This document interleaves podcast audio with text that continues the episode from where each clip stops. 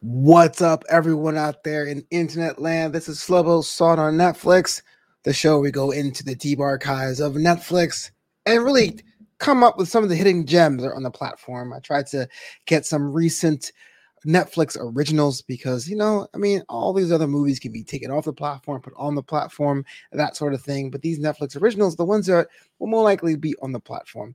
Thank you so much for checking out this podcast and all the other episodes of this podcast, whether or not you're doing the videos on YouTube or the audio version on your favorite podcasting device. I thank you because this podcast here is listened to from New Zealand all the way over to Saudi Arabia. Gotta give a shout out to the Democratic Republic of the Congo and Angola for putting us on your charts this week. I see you. I appreciate you. This one's a little different because this is a show we're going to talk about Suburra Blood on Rome or Suburra La Serie or series uh, for those you internationally. Something I watched before the podcast. A lot of times I come across the movies and content afterward. I go, oh, this would be a good show to talk about on Flobo's on Netflix. But I realized that before the podcast existed, I was kind of a Netflix junkie in my own right. And Suburra Blood on Rome came from a very, very important time in my life.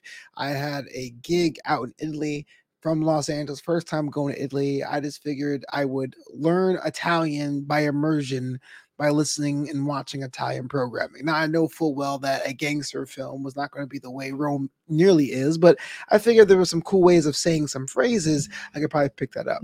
Long story short, the answer is no. I went to Italy, but I was totally lost. But thankfully, since it's Europe, I wasn't completely lost and I had a background in Spanish, so some things may not make sense uh, in English, but it totally made sense if I translate the Spanish first and into Italian. But that's besides the point.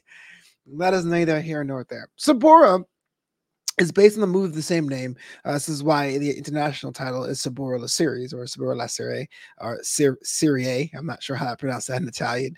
Uh, and it's adapted from the movie Suburra, which came out two years prior to the first season of Suburra Blood on Rome. Three seasons of this show, and I think I have the episode count here: ten episodes in season one, uh, eight episodes in season two, and six episodes in season three. And I want to go into why I like this series so much. Uh, for someone who doesn't really know much about Italian culture, at least the modern Italian culture. Of course, I grew up around enough Italian American representations of what Italians were. We come from New York. Um, it was kind of cool to see how cosmopolitan Rome is and how, even though Rome is a world away, uh, that city fictionally is dealing with the same problems we have here in the United States in Los Angeles with size, sprawl, people trying to get on top, people trying to find their own prosperity, figuring out what is corruption, if you're trying to feed your family. These are universal themes. It's kind of cool to see it in a, in my perspective, a foreign country. Granted, if you're Italian, Rome isn't foreign at all, but uh, I really like that. Uh, when I was in high school,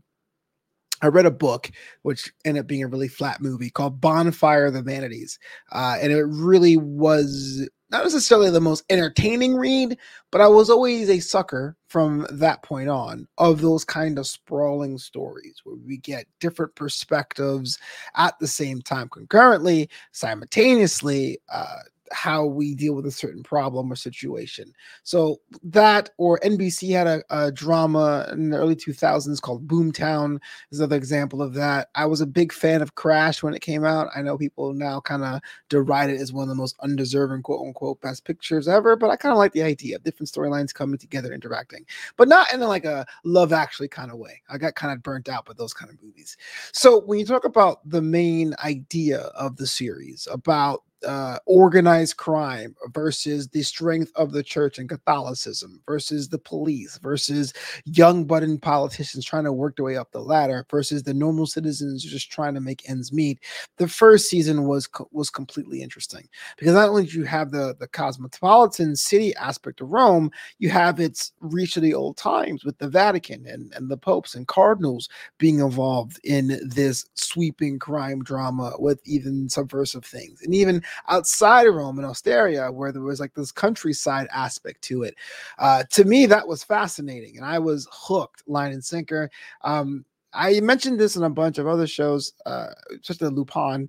I tend to watch shows that are in a foreign language subtitled, and so I couldn't do it with English dub. Like I wanted to get the full thing, the full immersion. So um, I it put me, it transported me to that time, and I really like that sweeping thing. Season one is dang near perfection. Uh, I think if you just have time just to give it a shot, I think by two episodes season one, you'll be hooked about the sprawling way of this thing kind of reaches out, whether it's talking about the Sinti or Romani people, whether it's about the the not in my backyard Italians, whether it's about the influence of the of the Catholic faith and the Vatican on the everyday life of Rome.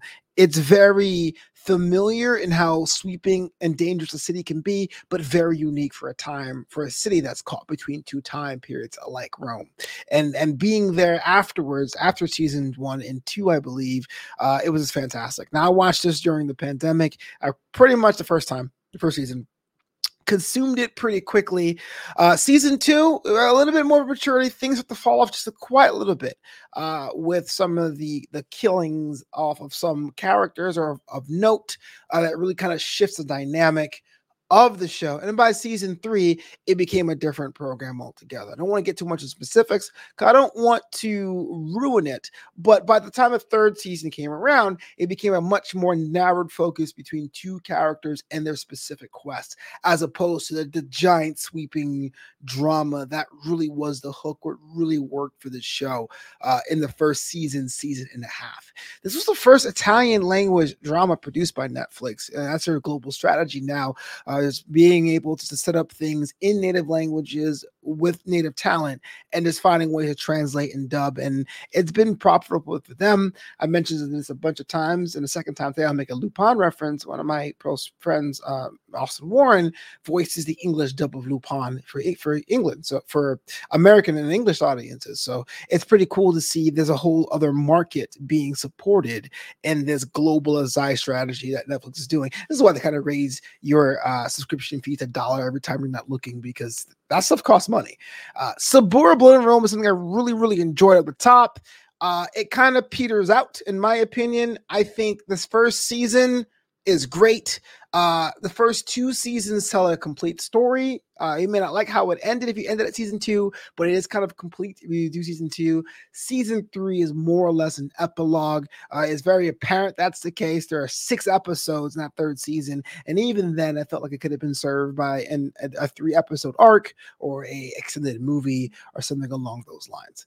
Uh, Rotten Tomatoes doesn't have a rating for for this one, uh, but IMDb gives it a seven point five and I think that's fair. You know, I would have complained. I would have said, no, man, definitely eight, eight point five. Uh, but as it progressed, I think overall now, now that it's over and it's been out for about a year now, Netflix says the show is canceled.